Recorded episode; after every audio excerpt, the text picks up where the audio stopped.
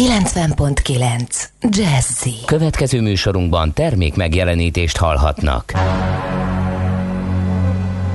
A 90.9 Jazzy bemutatja egy zűrös városban, ahol semmi sem biztos. Csak az adó? Mondom semmi. Ahol a kisbefektetőket senki sem védi meg a tőzsdei kilengésektől, és a sikátorokban leselkedik a kíméletlen hozamgyilkos. Csak négy férfi múlik a közbiztonsága. Hadnagy urak, merre vannak? A mindenre elszánt és korrumpálhatatlan alakulat vigyáz a rendre minden reggel. Ezek az állati nyomozók? Négy férfi egyeset és egy nyalóka. Ács Gábor, Gede Balázs, Kántor Endre és Mihálovics András. Az íróasztal mögül pedig Profit kapitány diktálja a tempót. Humor, emberi sorsok, közönséges bűnözők és pénz, pénz, pénz. Egy különleges ügyosztály. A Gazdasági Muppet Show minden hétköznap reggel a 90.9 Jazzin. De is figyelj, ne csak a bárányok hallgassanak. De miért? Ha nincs pénzed azért, ha megvan, akkor pedig azért. Millás reggeli. Szólunk és védünk. Jó reggelt kívánunk, kedves hallgatóink! 6 óra 30 perc van, és már második napja járnak a gyermekek iskolába, szerencsésebb esetben, mert hogy 2021 szeptember másodikát írjuk. Ez a Millás reggel a 90.9 Jazzy Rádió Nács Gábor az egyik műsorvezetője. Mihálovics András a másik, természetesen. 0 30 20 10 9 0 9 SMS, WhatsApp és Viber számunk ez, úgyhogy lehet üzenni a műsor készítőinek, és hát á, már éledezik üzenő falunk, melyen két korán kelő vétette észre magát az egyik D-kartárs, aki 38 perc alatt ért zuglóba, mert hogy Vácról Pestre minden szakaszon erős forgalmi viszonyok között lehetett haladni. A Szerencs utcai lámpát példának okáért kettőváltással abszolválta hallgatónk. Ezek hmm. a gyakorlati és mindenkire vonatkozó információk. Aztán Nekem is van... van egy 5 perccel jöttem később a szokásosnál, és plusz kettő lámpaváltás a bakcsomóponttól. A Pedig most az autósoknak kedveznek a lámpaváltással. Hát nem ott. El, elvileg. Hát nem ott, az a nagy körúton van, de meg egy rövid szakaszon csak tegyük hozzá. És idéglenesen, de amúgy igen. Azt írja a löpapa is, hogy bár a tegnapi napot is copy mégsem tesz, a suli kezdés időpontja elmúlt, de ezzel megérkezett doboz sereg maradhatott. A rutin még nem sántikál, a sarkalatos pont pedig lenne. Ugye ezt írja ez a Blaha Luisa tér. Uh, igen. No, uh, mint említettem, szeptember másodika van. A Rebekáknak nagyon boldog névnapot kívánunk ehelyről, és a születésnaposunknak pedig jó egészséget, sok mosolyt születésnapuk alkalmából. Nézzük, mi köthető a születésnapjukhoz. Az akciumi csata például, ahol Octavianus, a későbbi Augustus császár döntő győzelmet arat nagy riválisa Marcus Antonius és Kleopátra ellen. Ez egy tengeri ütközet, amikor ütközési sebességre kellett felgyorsítani a sokevezős gályákat azért, hogy a döfőor át tudja dökni a másik hajónak az oldalát, amivel től az elsüllyedt, és aki több ilyen manőver tudott végrehajtani, az nyerte a tengeri csatát. Tehát minél többen neki rongyolnak a másik Engem. hajóinak. És hogyan védekeztek ezzel ellen? Manőverezéssel. Meg hát volt ilyen dodgem-szerű um, ahogy én elképzelem, meg ahogy olvastam ezekről a, az ütközetekről, ilyen dodgem-szerű. Nagyon kellett vigyázni, hogy melyik hajót sarkantyúzott meg, mert könnyen előfordulhatott, hogy te meg sarkantyúztál egy hajót, és beléd is belédeveztek oldalról, és akkor mind a ketten mentetek a levesbe. Jó, egy érdekes játszma volt. Ez. Igen, főleg azoknak, akik oda voltak láncolva az evezőpadhoz, akik gályalapként, akik igen. csak eveztek, és hát azok szegények, vajmi kevés bizakodással tekintettek a jövőbe. Ráadásul ugye római harcolt római ellen az akciumi csatába, bár ugye Kleopátra segítette Marcus Antonius, aki egyébként zseniális hadvezér volt, és hát én mindig meghökkentem a történelem könyve, hogy milyen könnyen elintézték őt, és egyébként a másik tanulsága, hogy az akciumi csatában, bár Octavianus volt a főparancsnok, de igazából a az Octavianus nem volt annyira jó katona, mint amilyen jó császár volt. Elődeivel ellentétben, mert hogy egy csomó másik embere volt, ezek közül egy Agrippa nevű férfi emelkedik ki, ő vívta meg a döntő csatáit Augustus császárnak, egyébként azt hiszem, hogy valami csatában meg is halt, a nő nélküle alig lett volna császár Octavianusból. De egy ilyen tengeri dodgemes csatánál itt azért a egyes hajóknak a főnökei nek a felelőssége nagy, nem? Tehát rajtuk múlik, hogy éppen hogy fordítják a hajót, hogy akkor most nekik mennek, nem, vagy ők mennek. Nem, mert hogy azért, hogyha zűrzavar van, azért ezek a, ezek a sok pár evezős hajók, ezek ezeknek azért hely kellett, és ezek is természetesen csatasorba voltak rendeződve, pont ezért, hogy egymás oldalát védjék az ellenfélel szembe, tehát ilyen vonalban álltak fel, tehát ott ilyen nagy manőverezés. Értem, de hogyan, hogyan irányították őket, hogyan jutották el az információt, hogy merre menjenek meg, hogy hogyan? Tehát... Hát ez az, ez a nehéz az ókori tengeri ütközetekben is, mert gondolom, hogy fényjelekkel, meg, meg dobszólóval, meg kürtjelekkel, meg stb. Hmm. stb. Tehát az egyik hajó fedezte a másikat, hogy ne lehessen az oldalába kerülni, és nyilván a legveszélyesebb az a két széle volt a de oda a legjobb parancsnokokat állították általában, hogy, hogy megúszszák Aha, a... szóval ez így. Igen.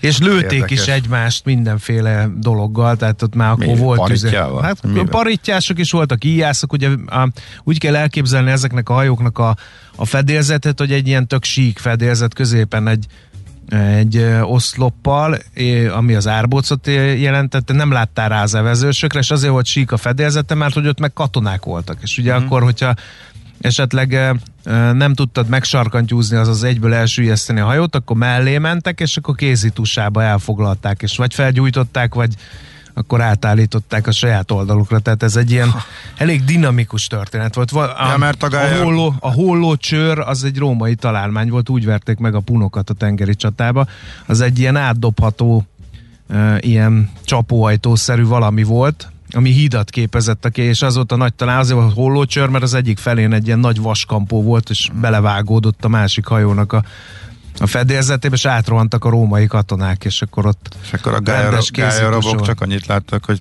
gályarabok új, azt új látták, főnök van, ti csak elvezetek tovább. Az, igen, a gályarabok azt, azt hallották fölöttük, hogy oh, jú, oh, ezt. Mostantól én vagyok a főnök, másik oldalon állunk, de ti csak elvezetek. Igen, igen, Aha. igen. Hát attól függ, hogy állt a csata. Ha jól álltak, akkor elfoglalták, mert az jó lesz későbbre. Egy ilyen hadihajó elég költséges mulatság. Aha. Azt olvastam Hanem valahol, hogy te sokat jársz a görög szigeteken, hogy a görög szigeteket cédrus erdők borították be.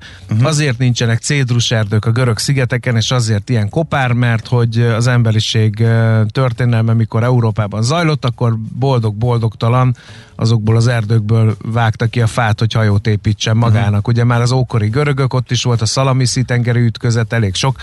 Ebbe is például 260 hajó volt Oktáviánusnak, és 220 uh, Kleopátráéknak. Úgyhogy hmm. gondold el, hogy ezt például a, a csak nem teljes flotta megsemmisült Marcus Antoniuszéknál, az 200 hajó, az ment a levesbe ott Aha. rögtön. Na mit szólsz hozzá, hogy ahelyett, hogy ellenkeztem volna, én vezettelek be a kis napi csatarovatba? Meg vagyok döbbenve. Hát, ugye, ugye? Igen. Na még majd viszonzást kérek természetesen jó fejségemért. Aztán 145 évnyi török uralom alól 1686. szeptember másodikán szabadult fel Budavára. Lotaringiai Károly mond valamit? Hát persze. Nagyon szép parókája volt. Én másnak is, de igen, neki igen. is. Uh-huh. Akkor vajon miért szavolyai Eugén van a várba kirakva lovasszobornak?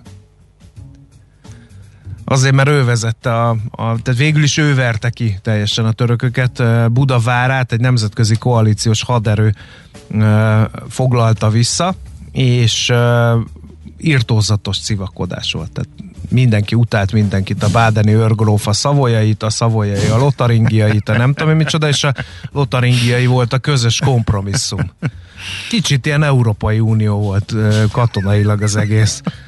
És akkor az volt a vicces, hogy magyarok is voltak, ugye, meg nagyon sok nemzetiségű haderő szabadította fel 1686-ban Budavárát, És az meg tudod mi volt? Az meg inkább egy ilyen első világháborús csatához hasonlított.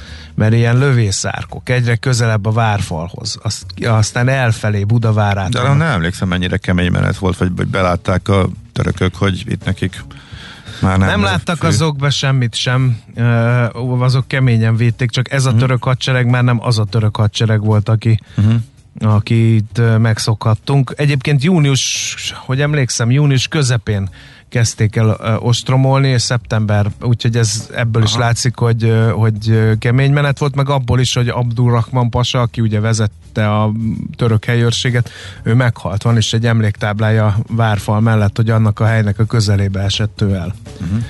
Úgyhogy, úgyhogy ez az is nagyon kemény volt. No, hát ez volt a két napi csata.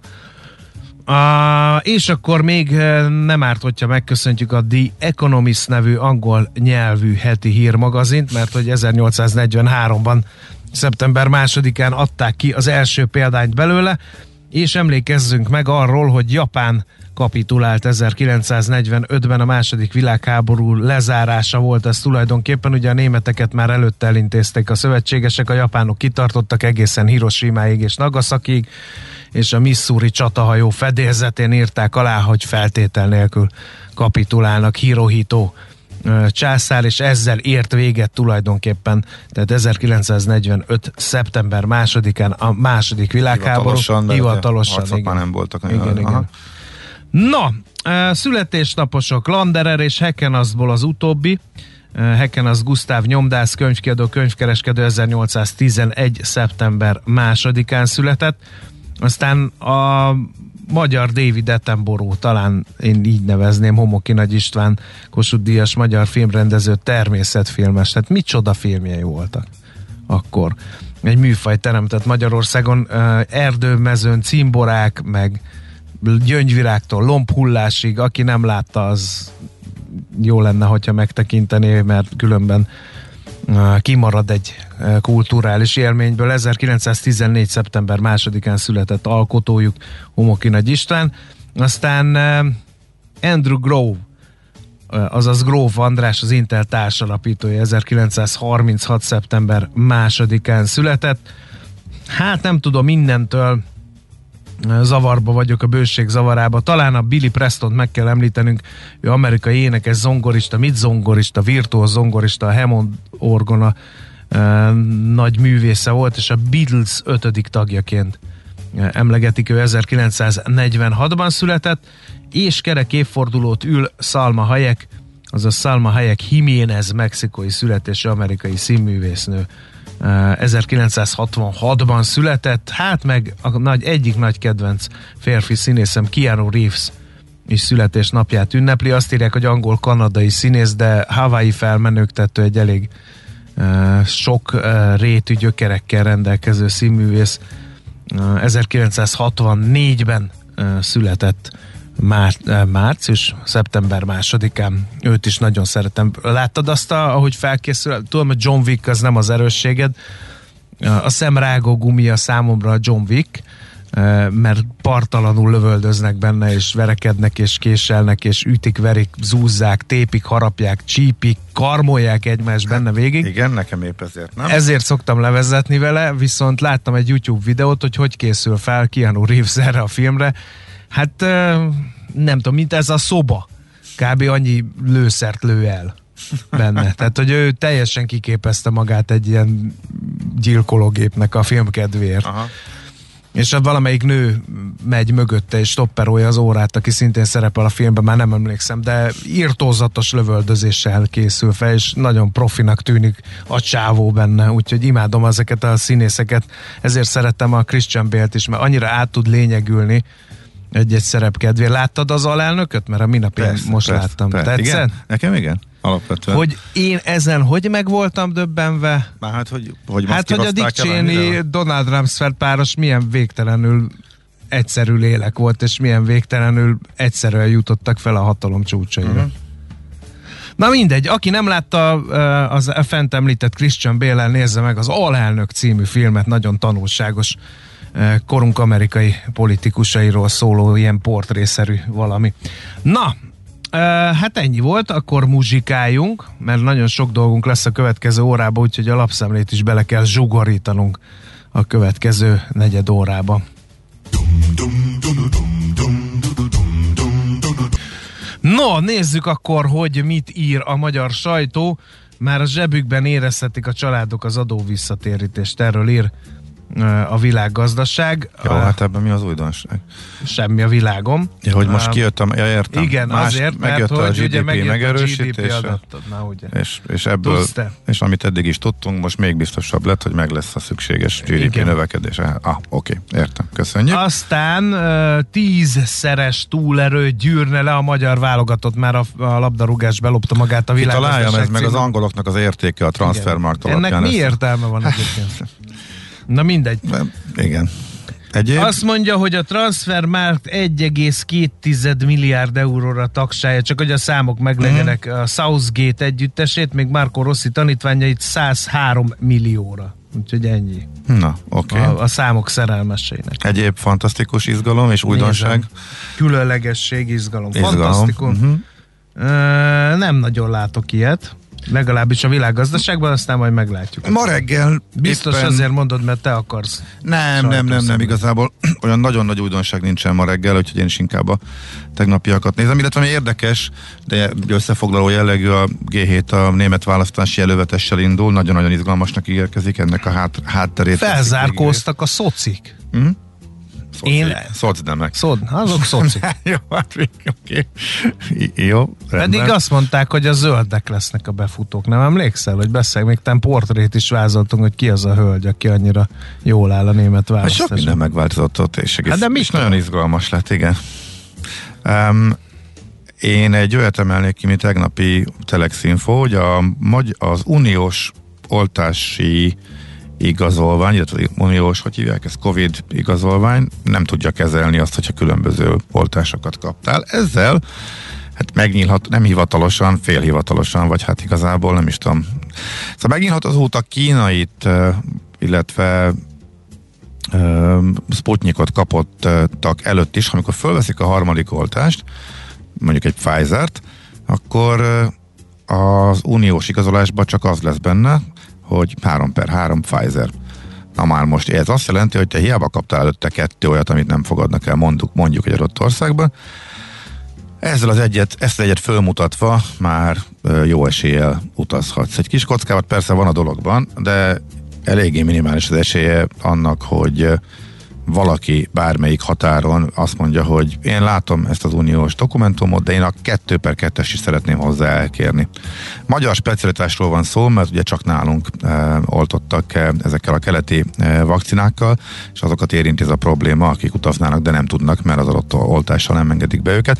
Eddig azt tudtuk, hogy ha valaki hivatalosan is a sputnikosok nem kérhetnek a harmadik oltásnak Jensent, e, a kínaiosok, kínaiosok viszont igen, és miután az egy dózisú, azzal hivatalosan is szabad válik a utazás, mert abból elég egy dózis bemutatni, de ezzel a emiatt, hogy egy, hát mégis az adminisztrációs hiányosságnak tekinthető, hogy a rendszer nem tudja kezelni, illetve minden oltásról külön PDF-et lehet letölteni, tehát mindegyikkel külön dokumentumként kezelhető, de csak egyet kérnek általában.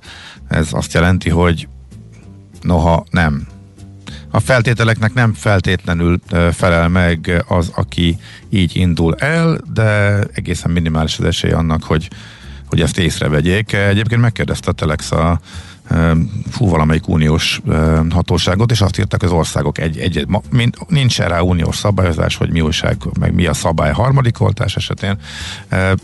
Az én értelmezésemben elég egyértelmű, hogy dupla kell a védettséghez, de mintha inkább így el is másolták volna, hogy kihátráltak volna, igazából ez senkinek nem jelent problémát, úgyhogy úgy tűnik, hogy ezzel, hogy a rendszer ilyen, hogy az egyetlen PDF az egyetlen oltások az adatait tartalmazza, és a harmadik oltásból nem derül ki, hogy korábban miért kaptál, ezzel nyílik meg administratíve az út a utazás előtt azoknak, akik fölveszik a harmadik oltást a keleti oltások után, abba, azokba az országokba, akik amúgy nem fogadják el. Tehát ezt tegyük hozzá, mert ezért sok helyre lehet menni a másik kettővel is, úgyhogy érdekes történet ez is.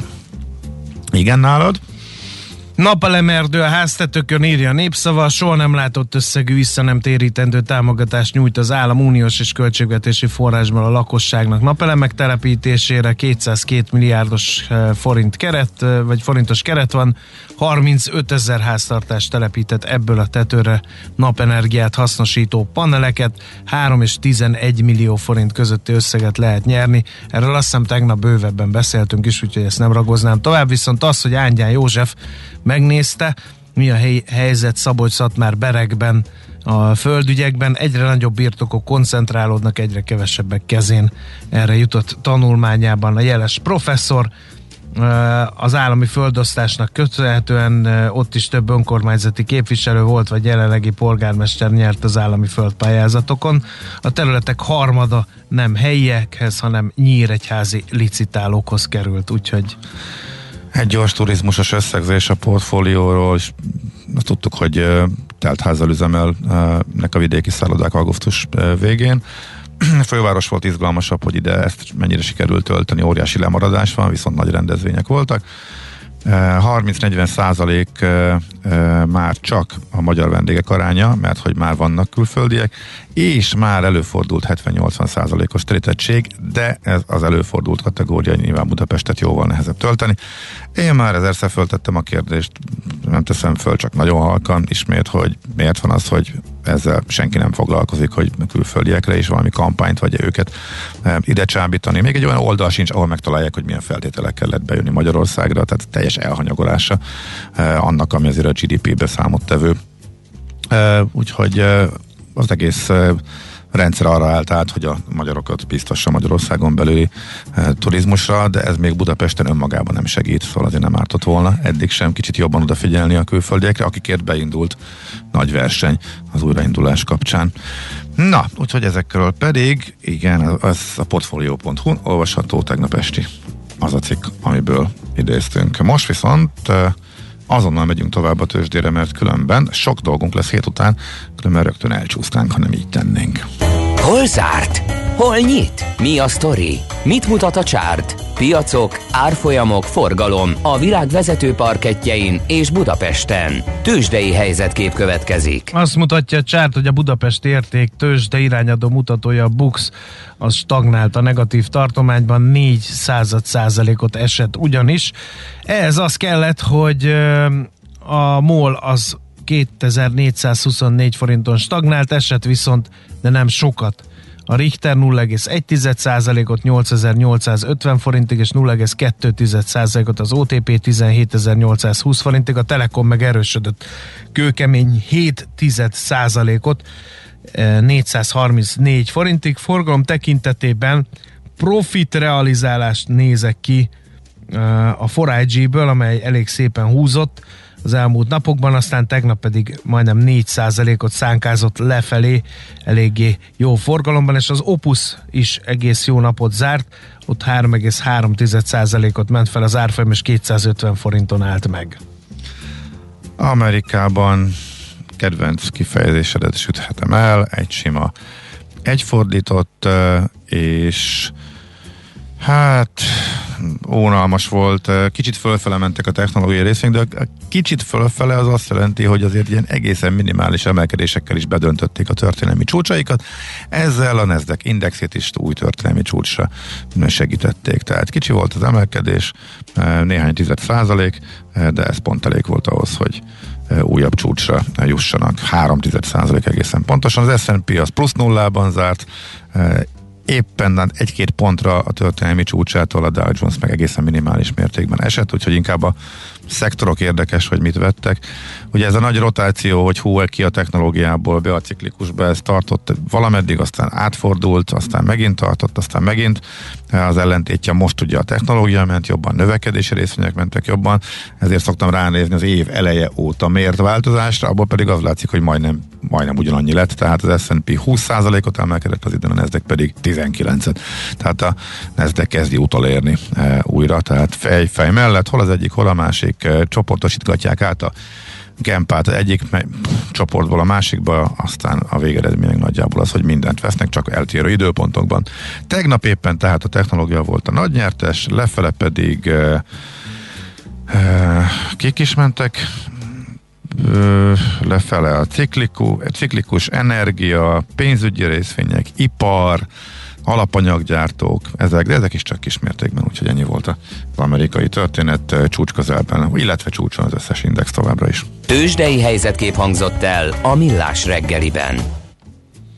No, hát a hallgatókat felszólítjuk, hogy 0 30 20 10 9 0 9 re írjanak közlekedési információkat, hogy ne csak a hivatalos forrásokra tudjunk támaszkodni, valamint mindenki írjon be magának egy orbitális nagy fekete pontot, akinek az akciómű csatáról Antonius és Kleopátra, valamint Octavianus leszámolására a Folytassa Cleo című e, filmalkotás jutott eszébe. E, igen, megmosolyogtató, de történelemmel, pláne az ókori Rómával nem viccelődünk az én jelenlétemben. E, úgyhogy... Miért? Mert miért nem lehet viccelődni az ókori Rómával? Ezt véresen komolyan igen. kell venni. Hihetetlen. Bármivel lehet viccelődni, kivéve, kivéve az, az ókori Rómát. Na hát akkor ezt is tudjuk.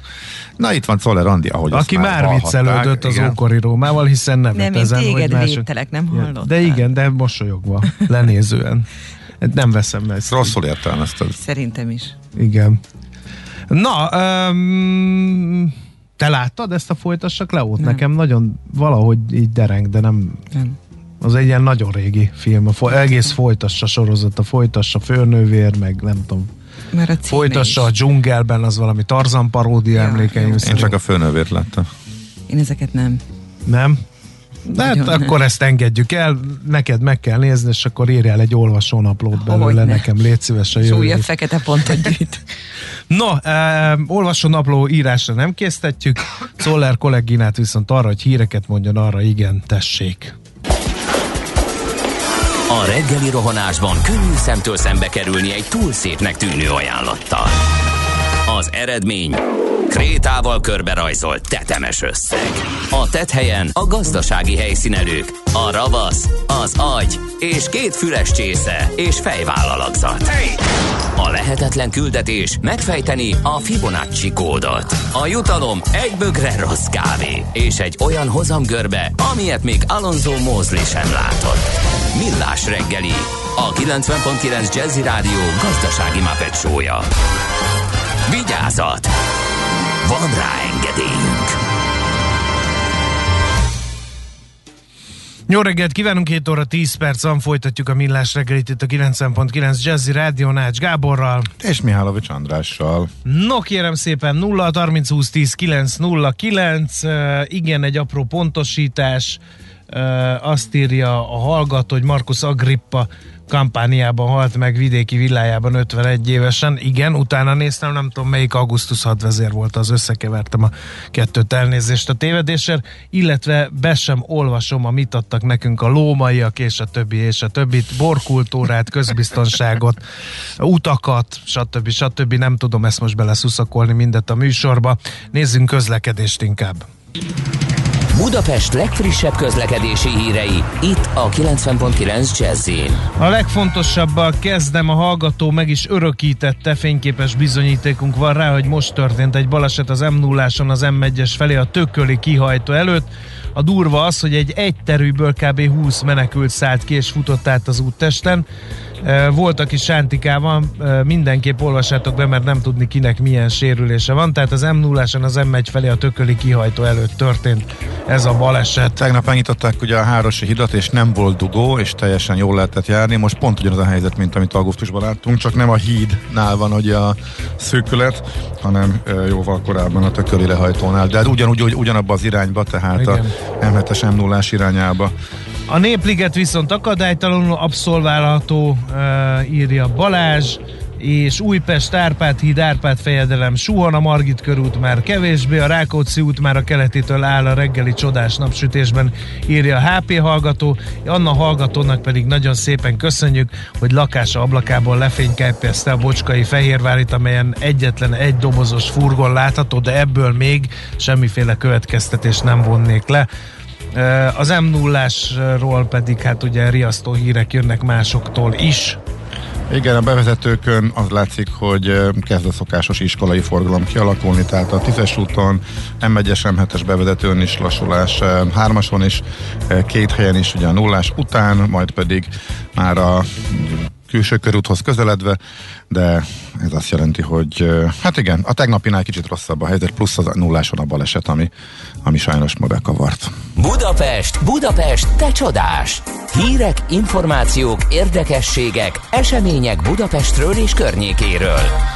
Na, többféle érdekes dolog is történt. Egyrészt ugye az, hogy közösségi közlekedés igénybevételére buzdít a BKK, amelyben a megújult futár alkalmazás is segít de breakingünk is van, mert tegnap este ugye a fővárosi közgyűlés elfogadta, hogy a 14 évben alattiak ingyenesen használják a közösségi közlekedést.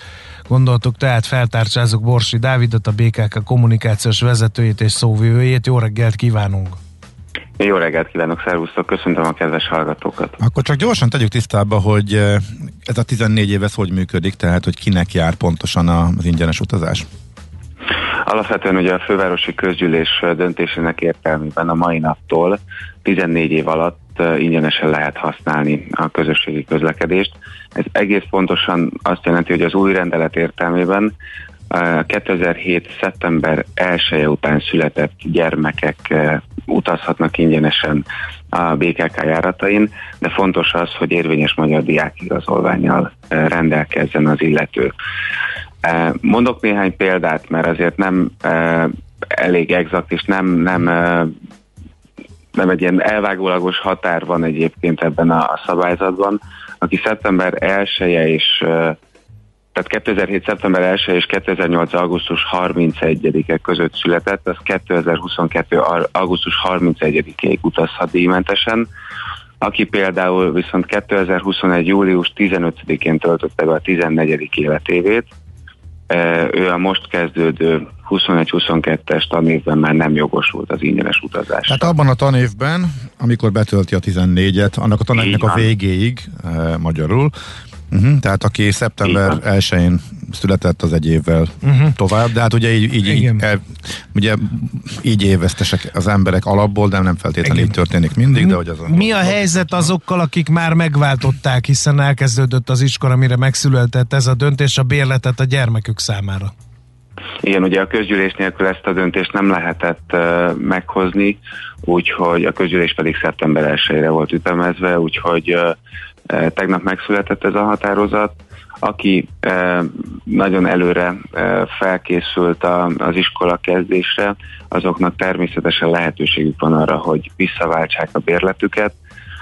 Aki még, tehát akinek a bérlete érvényessége szeptember 1 -e utáni, akkor ő egy egyben visszaválthatja a bérletet, és a bérlet teljes árát kapja vissza. Amennyiben az érvényességi idő szeptember 1 előtt már elkezdődött, azokat a, a bérleteket pedig időarányosan lehet visszaváltani a BKK ügyfélszolgálatán, ügyfélközpontjaiban. Uh-huh. A területi hatály érdekel még, ez csak Budapest területére vonatkozik, vagy például a, BKK által megrendelt járatokra, tehát mit tudom én, a török bálinti, az agglomerációs járatokra is, vagy pedig az agglomerációs részre külön meg kell venni a bérletet továbbra is, és a belső Budapest közigazgatási határán belülre vonatkozik csak ez. A 14 éven aluliak azokon a vonalakon utazhatnak ingyen, amelyeken a Budapest bérletek érvényesek, tehát Budapest közigazgatási határán belül a BKK járatain, a környéki buszok budapesti szakaszain és a, a hévek budapesti szakaszain, de bízunk benne, hogy akár a más tart, akár a, akár a volánbusz is csatlakozhat majd ez a kezdeményezéshez, és akkor még egyértelműbb lesz, és még könnyebb lesz az utazás Budapest környékén. Uh-huh. Ugye azzal kezdtük, hogy közösségi közlekedés népszerűsítő kampányba kezdett a BKK. Miért ez feladata, vagy, vagy milyen ok vezérelte a társaságot ebben? Alapvetően azzal a célral kezdtünk kampányba augusztus végén, hogy felhívjuk a figyelmet arra, hogy mennyivel gyorsabban lehet és kedvezőbb áron lehet közlekedni közösségi közlekedéssel.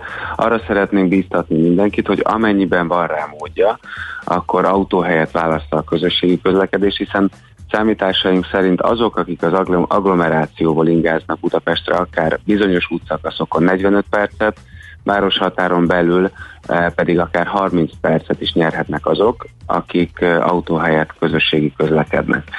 A kampányunkban alapvetően azt eh, javasoljuk, hogy érdemes a kötött pályás járatokat választani, azaz ahol tehetik, üljenek át például az elővárosi vasútra, üljenek át a, a hévre, metróra vagy villamosra, hiszen ugye ezek nyújtják a leggyorsabb eljutást. Emellett pedig nyilván azok a buszjáratok is jó választásnak bizonyulhatnak, amelyek útszakaszában a kritikus pontokon, tehát ahol forgalmi dugók alakulhatnak ki, buszsáv rendelkezésre áll, ilyen például a Hegyalja út, ahol nyáron alakított ki a BKK a Budapest közúttal együttműködésben buszsávot, tehát például a Dél-Budáról érkezők itt sokkal gyorsabban tudnak közösségi közlekedéssel eljutni a városba, akár 5-10-15 percet is nyertek ezek az autóbuszok egyébként azáltal, hogy itt autóbusz alakított, autóbuszsávot uh, alakított ki a BKK. És ami még szintén nagyon fontos, az ugye a, a gazdaságossági érv, ami a közösségi közlekedés mellett szól, 9500 forint immáron 2014 óta a BKK havi felnőtt bérlet, ez az összeg nagyjából jelenleg egy fél tank vagy harmad tank üzemanyagra elég, úgyhogy már csak emiatt is érdemes fontolóra venni azt, az idő, időnyeresség mellett, hogy autóhelyet közösségi közlekedésre. Na és mondjuk ez, a, ez, ez mondjuk ugye a Budapest belső területére érvényes, és mondjuk ez nem összevethető azzal, amit a közigazgatási határig jövünk, mert ez egy külön költség ezt tegyük hozzá. E, illetve, hogy e, én azt gondolnám, hogy az emberek többsége tisztában ezzel, és racionálisan e, dönt, és tudják, hogy hol vannak a buszsávok, csak a feltételek nem feltétlenül jók mindenkinek. Tehát akinek közel vannak ezek az idők, vagy tényleg azt tapasztaltátok, hogy azt mértétek, hogy itt kvázi információ hiányban is szenvednek azok az embereket, nem látják, hogy, mi a, hogy nem, nem nincsenek tisztában a, a közösségi alternatívának a, a idő nyereségével.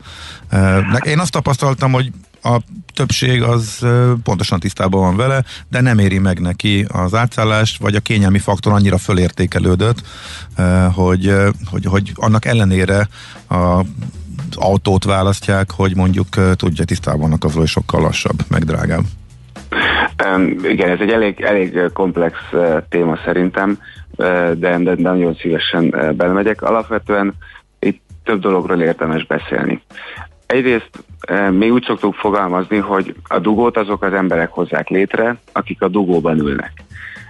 És nagyon sokan bosszankodnak a, a torlódások miatt, holott a torlódás pont azért alakul ki, mert ő is autóval utaz, autóval közlekedik, és hogyha körbenéz maga körül az autóban, akkor valószínűleg nem talál mellette utast, az esetek nagyon nagy százalékában, tehát az emberek egyesével egyedül használják e, a gépkocsikat. Ahhoz, hogy Budapest egy élhető várossá e, váljon, szükség van ahhoz, hogy csökkenjen a gépkocsiknak a száma a városban. Még 2010-ben 680 ezer autó járt egy nap a, a fővárosban, az 2021-re 822 ezerre nőtt. Csak az elmúlt egy évben kb. 10-15%-kal nőtt a gépjármű forgalom, és Budapestet nem ekkora forgalomra tervezték. Tehát egyszerűen szűk a kapacitás, nyilván senki nem szeretné azt, hogy házakat bombázzunk le annak érdekében, hogy városi autópályák épülhessenek, hiszen hogyha több autóút épül a, a városban, még több autó jön majd be, ezáltal még élhetetlenebbek lesznek az utak.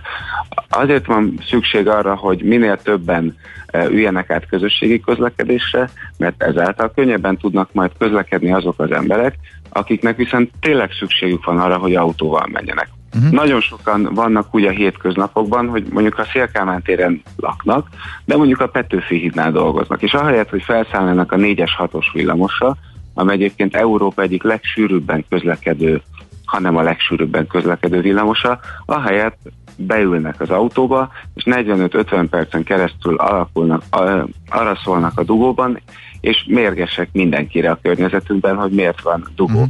Uh-huh. Ott, ha felszállna a villamosra ez az illető, és megtenni 30 perc alatt ezt a, az útszakas, sokkal jobban járna ő is, hiszen több ideje maradna olvasni, gondolkodni, Persze. nézelődni, felkészülni a munkára. Ebbe egyetértettünk itt a módszereket vezetem föl kérdésként, hogy, tehát, hogy, tiszt, hogy ők valószínűleg tisztában vannak a, a, azzal, hogy van 4-es 6-os villamos, mégsem ülnek át rá, tehát hogy itt a tájékoztató e, kampány vagy a figyelemfelhívás elegendő-e, vagy inkább talán más komolyabb e, módszerekre lenne szükség, de hát ez meg nyilván pénzbe kerül. Hát alapvetően pénzbe kerül, meg nyilván, tehát a célunk az volt, hogy felhívjuk erre a figyelmet, uh-huh. mert lehet egyébként, hogy bizonyos embereknek, vagy bizonyos közlekedőknek nem jutott eszébe feltétlenül ez az alternatíva, uh-huh. de egyébként nyilván ez egy városszervezési kérdés nagyon sok példát látunk világszerte, ahol a közösségi közlekedésbe investáltak nagyon sokat, és ezáltal még vonzóbbá vált a közösségi közlekedés. Én azt gondolom, hogy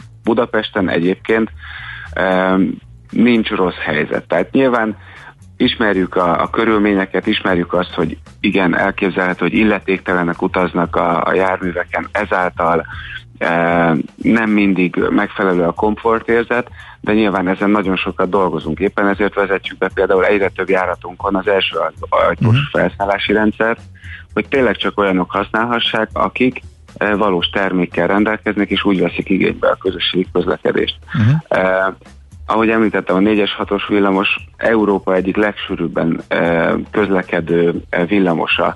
Óriási kapacitásokkal közlekednek egyébként a, a BKK járatai, eh, és ugye az elmúlt tíz évben nagyon sokat változott például a közösségi közlekedés szervezése is. Tehát most már várost átszelő járatokkal haladhatunk, hogyha például buszon utazunk, átszállás nélkül tudunk a város két végek között utazni, és ami szintén nagyon fontos, ugye, hogy Budán már rendelkezésre áll a fonódó villamos, amivel szintén szinte egész Budát át tudjuk szállni, és uh, már megtettük a Haller Delta kialakításával az első lépést a Pesti fonódó villamos kialakításának érdekében is. Uh-huh. Tehát Ez is nem gondolom, biztos, hogy mindenkinek megvan, ha, ha ki esetleg jól lehetne, érte? Uh-huh. Így van, tehát Pesten okay. is átszállásmentesen lehet kötött pályán utazni, és, és a kalkulációnk alapján jelentős időnyereséget lehet ezáltal elérni. Mindenkinek érdemes egyébként a megújult uh, futárapplikációt letöltenie, most már a MÁV hív járatait is valós időben lehet követni, uh, azaz valós időben lehet tervezni uh, az applikációban érdemes elindulás előtt mondjuk a, a vészt, tehát a közösségi e, autó e, útvonal tervezőt, illetve a futárt egymás mellé tenni. Érdemes megnézni azt, hogy melyikkel érünk előbb a valós idejű tervezés szerint a munkahelyünkre, mm. vagy a gyermekkel az iskolába. Plusz belekalkulálni a parkolás idejét nagyjából az autós verzióhoz. Érdemes, mm. érdemes beletenni. Nyilván a közösségi közlekedés ritkán áll meg a, az embernek a, a háza előtt, tehát ott a séta visz el minimális időt, de hogyha az ember pedig autóval közlekedik, akkor a parkolással uh-huh. könnyen veszíthet annyit, mint amennyi uh-huh. gyalogással telik, és ha már az ember gyalogol, akkor egy picit tesz az egészségért is. És akkor még érdemes megemlíteni azt, hogy egyébként mi azt is javasoljuk, hogy hogy a hétköznapokban az is egy opció, hogyha az ember a, a közlekedését kombinálja. Ez jelentheti azt, hogy mondjuk autóval menjünk egy közeli villamos megállóhoz, ha az komfortosabb, és akkor utána azzal közlekedjünk a város felé, vagy ha a közösségi közlekedést választjuk, akkor pedig a, a belvárosi utolsó egy-másfél kilométeren, eh, hogyha gyorsítani szeretnénk a, a haladásunkat, akkor lehet eh, mikromobilitási eszközökre ülni, ott van a Molbubi, amely ugye egyre népszerűbb a fővárosban, és 500 forintért férünk hozzá a mhm. bérlethez de akár lehet uh, egyéb roller megosztó, vagy e- e-moped megosztókra is uh, regisztrálni, és akkor még gyorsabb Igen. az autó nélküli uh-huh. közlekedés. Oké, okay, ezt tanúsíthatom én is, ez valóban uh, így van. Nagyon szépen köszönjük, szép napot, jó munkát! Köszönöm szépen, nektek is szép napot, viszontlátásra. Vissza, szervusz. Borsi Dáviddal a BKK kommunikációs vezetőjével és szóvivőjével beszélgettünk. Nekünk a Gellért hegy a Himalája. A Millás reggeli fővárossal és környékével foglalkozó robata hangzott el. Nagyon úgy tűnik, hogy koncentrálódik a hazai befektetési szolgáltatói szektor, ezen belül is ugye a retail broker piac, mert tegnap bejelentésre került, hogy az Erste befektetési ZRT megvásárolja Random Capital ZRT-t, az érintett felek ket interjúvoljuk meg az, a Frigy hátteréről. Cselovszki Robertet, az Erste befektetési ZRT elnök vezérigazgatóját telefonon értük el. Szervusz, jó reggelt kívánunk! Szusztok, jó reggelt kívánok! Virág Ferenc a Random Capital ZRT tanácsadója pedig eh, internetes kapcsolaton van velünk, ő is hall remélem bennünket. Igen, üdvözlök Szervusz és a kép is jó. Köszönjük szépen, hogy elfogadtátok a meghívást. Az első kérdés, eh, ki keresett kit?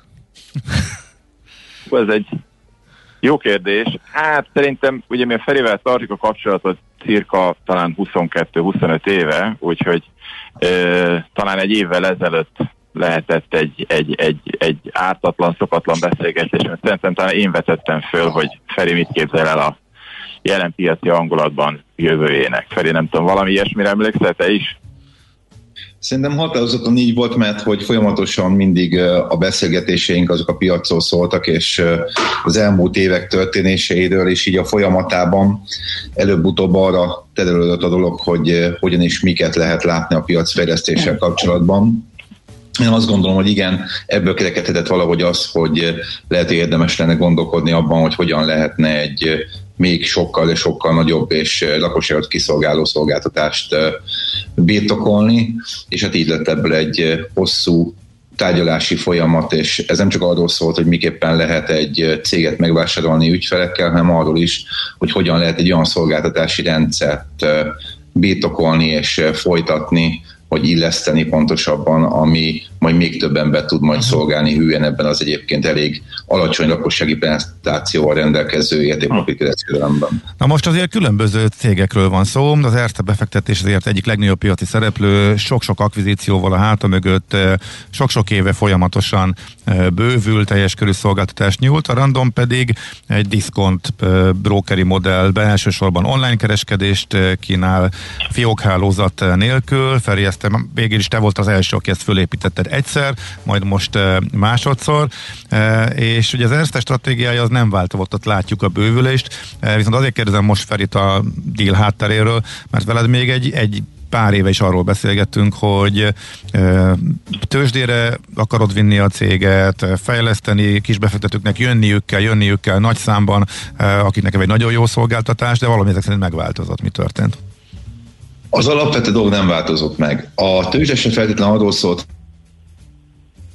csinálni, ahol a tulajdonosoknak milyen jó, hogy tőzsdén lehetnek, hanem egy olyan valamit alkotni, ami a tőkefinanszírozás szempontjából, nagyságrendje miatt, ismertségével, transzparenciájával egy nagyobb hívószó lehet a magyar tőkepiacnak. Ez egy folyamatos probléma volt, ez a mai napig egy nagyon-nagyon komoly probléma, hogy mindig meg is kaptuk egyébként a nem egy versenytárstól, hogy mert hogy nekünk nincsen banki hátterünk, mert hogy mögöttünk nem áll senki.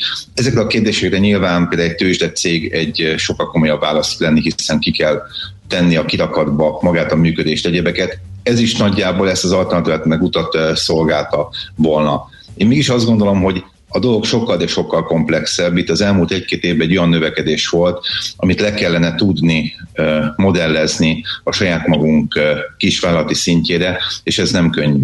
Mind a befektetések területén, mind a technológiai fejlesztések területén, ügyfélkiszolgálásba, és én rengeteg mondtam, hogy milyen jó, hogy lehet például számlát nyitni nálunk online, és nem kell megjelenni az ügyfélnek a bankfiókba, de azért ez ennél sokkal és sokkal komplexebb, mert rendkívül sok esetben a magyar ügyfélnek megvan az igénye arra, hogy találkozon személyesen is egyébként a kiszolgálójával. Így módon ez a dolog egy attraktív és rendkívül jó lehetőség, de nem jelenti azt, hogy a szolgáltatás csúcsa. Uh-huh. És akkor mi volt, miért döntöttél úgy végül is, hogy eladod a céget, és elfogadod úgymond az ajánlatot? Ezt én azt gondolom, én, én tehát még egyszer mondom, hogy ez sokkal komplexebb folyamat, ez nem önmagában annyi, hogy eladtunk egy céget. Én a Robinak elhiszek minden olyan dolgot, ami szerintem a piac építését jelenti, és nagyon sok olyan helyzetben láttam, és voltunk együtt, ha bár üzletet még sosem kötöttünk, ami azt bizonyította, hogy a ügyfelek iránti elkötelezettség, az a fajta rend, ami kialakult az elmúlt években, hosszú évtizedek alapján a piacon, ebbe ő egy olyan, és az ERSZ egy olyan képviselő, aki az egyedül olyan alternatíva volt, amire én azt mondom, hogy megmertem, meg akartam lépni azt, hogy a ügyfeleink gyakorlatilag egy olyan rendszerhez csatlakozzanak, amitől elvárható az, hogy ez a kiszolgálási metódus, ez jobb lesz, és nem rosszabb lesz annál. Uh-huh. Ez egy sok minden túl vagyunk az elmúlt években, ez egy hosszú folyamat volt, és ezt az illesztést mi nem véletlenül próbáltuk egy éven keresztül feltárni, hogy miképpen lehet, és végül sikerre ment a dolog. Ez azt jelenti, hogy ez egy megbízható együttműködés. Na, akkor a hallgató felteszi azt a kérdést, amit én is akartam, idézem, hogy ne én vigyem el a bulit ezzel a kérdéssel, hallgatói kérdés. Tehát az Ersténél magasabbak a díjak, a randomnál alacsonyabbak, ezt hogy hangolják össze? De, igen, de még ezt megelőzően az Erste szempontját, ha röviden elmondanád, ez ide is kapcsolódik egyébként, hogy eh, nektek miért volt fontos, vagy miért eh, volt jó ötlet, miért kerested meg akkor Ferit, eh, Robi ezzel az ötlettel?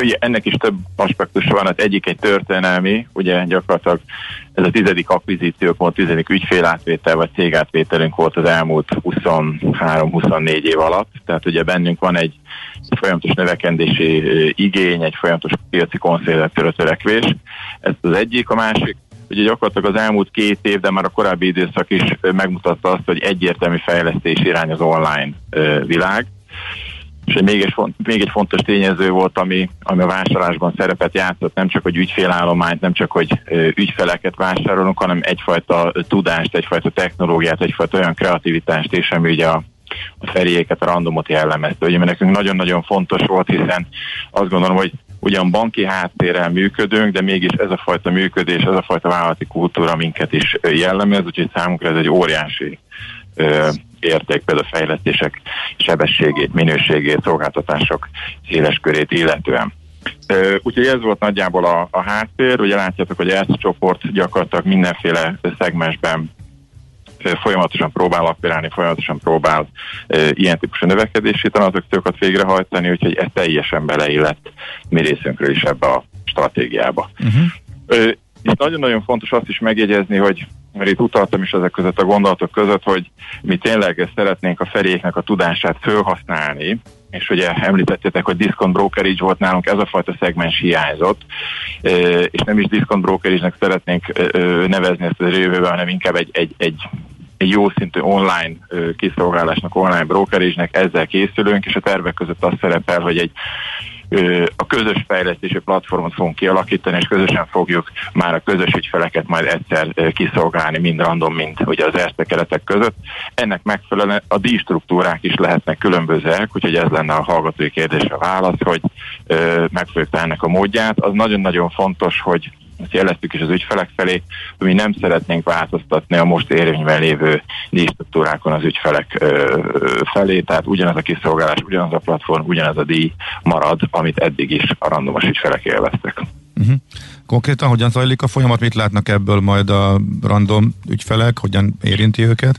Hát mert amikor látják, hogy amit egyébként is mondjuk a felék csináltak volna felületfejlesztéseket, az gyakorlatilag már egy közös munkának lesz az eredménye. Ezt egyébként már így a tranzakció jóváhagyás előtt is már elkezdtük, ugye közös fejlesztő csapatülések voltak már. Uh-huh. Feri?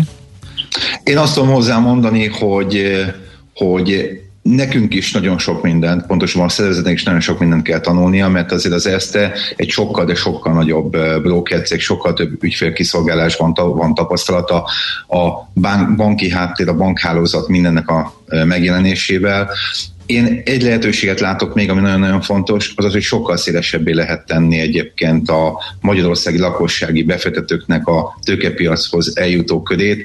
Ez az én fantáziámat nagyon nagy mértékben izgatja, hiszen nekem mindig ez volt az alapvető kérdés, hogy hogy lehet komoly tömegekkel számolni a magyar tőkepiacon.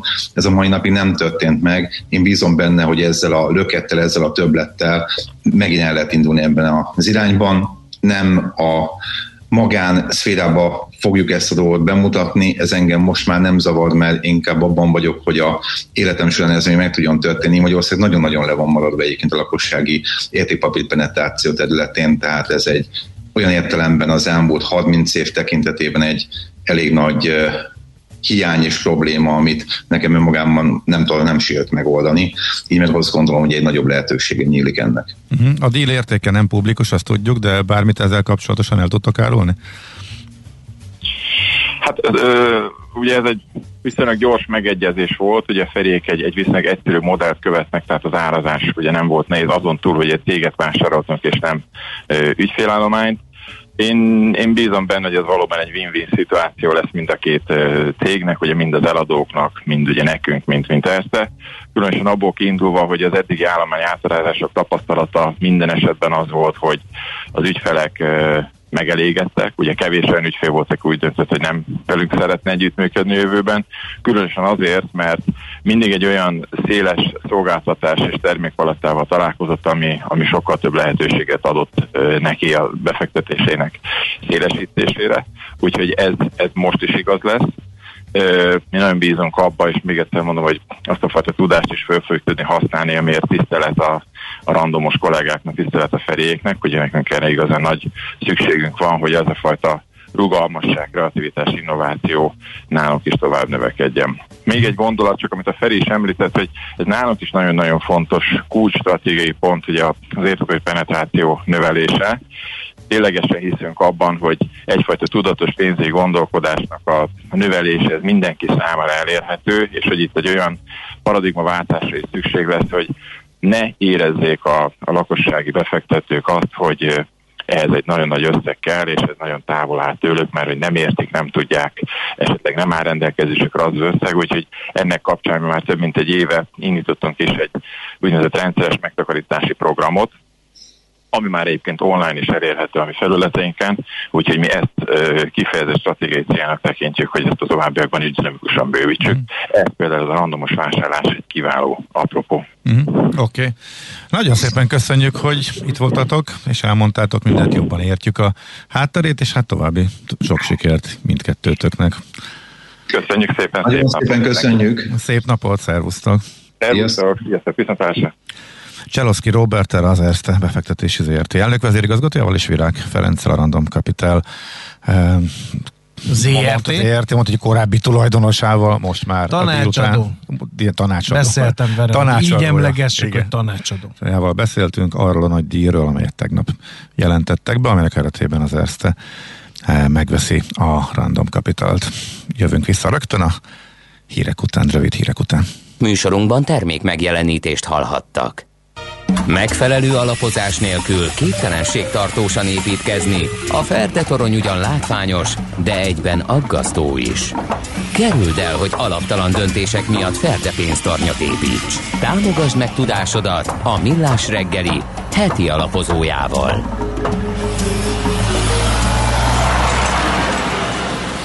Energetikáról lesz szó, nem csak heti alapozó rovatunkban, hanem utána is, mert utána pedig Brückner Gergő a, a 8 órás hírek után elmondja ezt az orosz, magyar, horvát, német, ukrán gázjátszmának a hátterét, de mi most nem ezzel foglalkozunk, a rezsicsökkentés illúziójáról fogja fellebbenteni a fájtlet Gyurcsi Attila, az akkord alapkezelő vezérigazgatója. Szerbusz, jó reggelt!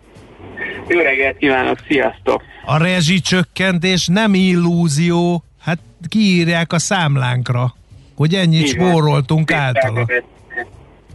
Így van. Hát szerintem ez azért, ez egy nagyon érdekes téma most, mert mert nagyon átalakult, és ugye erről szerintem egyszer már beszéltünk veletek, hogy a régió energiamérlege, meg az energiaárak úgy általában rendszeresen átalakultak az elmúlt pár évben, és ez nem a Covid miatt van, hanem elsősorban azért, mert hogy az EU-nak van egy ilyen erős zöldítő törekvése, hogy lehetőleg ne szén elégetésével termeljünk áramot, és ugye ezek a, ezek a negatív környezeti hatások, ezek beépültek szép lassan az áramárába. Ez az egyik tényező. A másik tényező, hogy, a, hogy Németország, és erről is beszéltünk korábban, a, ugye a Európa legiparosodottabb nemzete, lemond az atomenergiáról. Ugye 2012 után Fukushima-i atomkatasztrófa után úgy döntöttek, hogy ők megszüntetik a, az atomerőműveiket, és ez annyira Hát tíz év messzi, vagy tíz év távlatából ez ugye sok időnek tűnik, de ez azt jelenti, hogy jövőre az utolsó, elméletileg az utolsó atomerőmű is bezár Németországban, és az az egész régiónk energiamérlegét alapvetően rendezi át, hiszen hiszen nem lesz atom. A, a, a németek nagyon szeretnék a szenet is kivezetni 2030-35-ig, hát meglátjuk, hogy, mi, hogy sikerül ez nekik, úgyhogy ehelyett gáz lesz és megújuló energia. Egyik sem olcsó, hiszen a gázárak is emelkedtek, mivel a gázból sincs túlságosan sok a régióban nyugat-európai erről, majd nyilván Gergő fog beszélni, a nyugat-európai gázmezők azok nem tudnak már többet termelni, ezért az oroszoktól kell ugye egyre többet venni, az meg a vezeték oldalon problémás. Lényeg a lényeg, hogy idén mindezekkel együtt, mind mert hogy a kereslet is emelkedett az ipari termelés felpörgésének köszönhetően, az ára már az egy ilyen 64 ot emelkedett tehát ott tartunk, hogy tegnap nem, tovább emelkedték, 87 euró egy megawattóra. Ez a, tő, ez a tőzsdei, ez a piaci ár, ugye, és ettől szakadt el elég nagy mértékben az, amit mi fizetünk, ugye ez itt a Igen, mert, probléma. mert de ugye ennek van egy evolúciója, tehát mondjuk 5 évvel ezelőtt 20 euró volt, amiről most beszélünk, és ez ugye tegnap 87 euróra emelkedett, ez több mint négyszerezett a, a, a német egyéves ára már. Tehát ezek a folyamatok, amikről beszéltünk, ez ide vezetett mára. És ugye ehhez képest van Magyarországon, azt tudik, hogy az áramszámla az úgy néz ki, hogy a fele az a Hát egy jelentős része az áfa, de mondjuk az, hogy a fele a rendszer használati díj, és csak a másik fele a, az áramnak a tényleges ára. Szóval ez nálunk Magyarországon ez így beragadt, beépült ilyen 34 euróra nagyjából. Tehát van a 34 euró meg a 87 euró között egy jelentős különbség. És hát ez, a, ez az, amit most hát ilyen áttételes mondom valójában az adófizetők fognak fizetni egy jó ideig, amíg ugye ezt az illúziót fenn kívánjuk tartani. Mert amúgy hogy lehet azt, hogy lehet ennyire alacsonyan tartani? Mi itt a trükk, hogy, hogy, hogy nem látszik, hogy hogy kifizeti itt a révész? Hát valakinek ezt ki kell fizetni.